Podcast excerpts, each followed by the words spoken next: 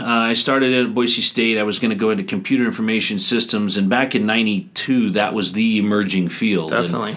And, my brother got out of high school a year and a half after I did, a year after, two years after I did, and um, started building houses. And he built four houses his first year, made about fifty grand as a 18 year old kid, um, and I was working as a at a coffee shop. So actually, I did have three jobs. Oh, we uncover another one. I work at a coffee past. shop, yeah, for insurance money for my car. And uh, my brother's making fifty thousand dollars a year, two years younger than me, and I decided that I was going to go build houses.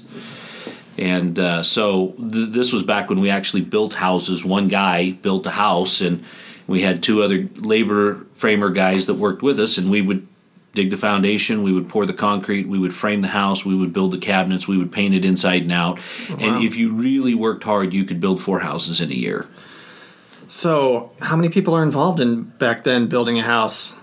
Well, not near as many as are involved now. Right. Um, you know, my plumber um, now has 35 guys and doesn't show up on the job. Yeah. My plumber then was telling his apprentice to cut the pipe, and he was gluing it together. So, so there was it was a very small community at that time. In fact, my my plumber's company was called Two Guys Plumbing. So, you know, um, very limiting name. so was it better that way?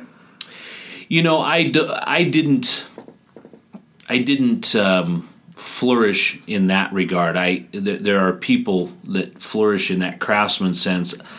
I mine I, I like to think of myself as a little bit more of a businessman, so it was easier for me, and I quickly found that I had a knack in being able to schedule eight houses instead of working on four. I could build eight or ten um, rather rapidly and not be involved in the daily process of it. Okay, that's a totally different operation. Then. It was. yeah.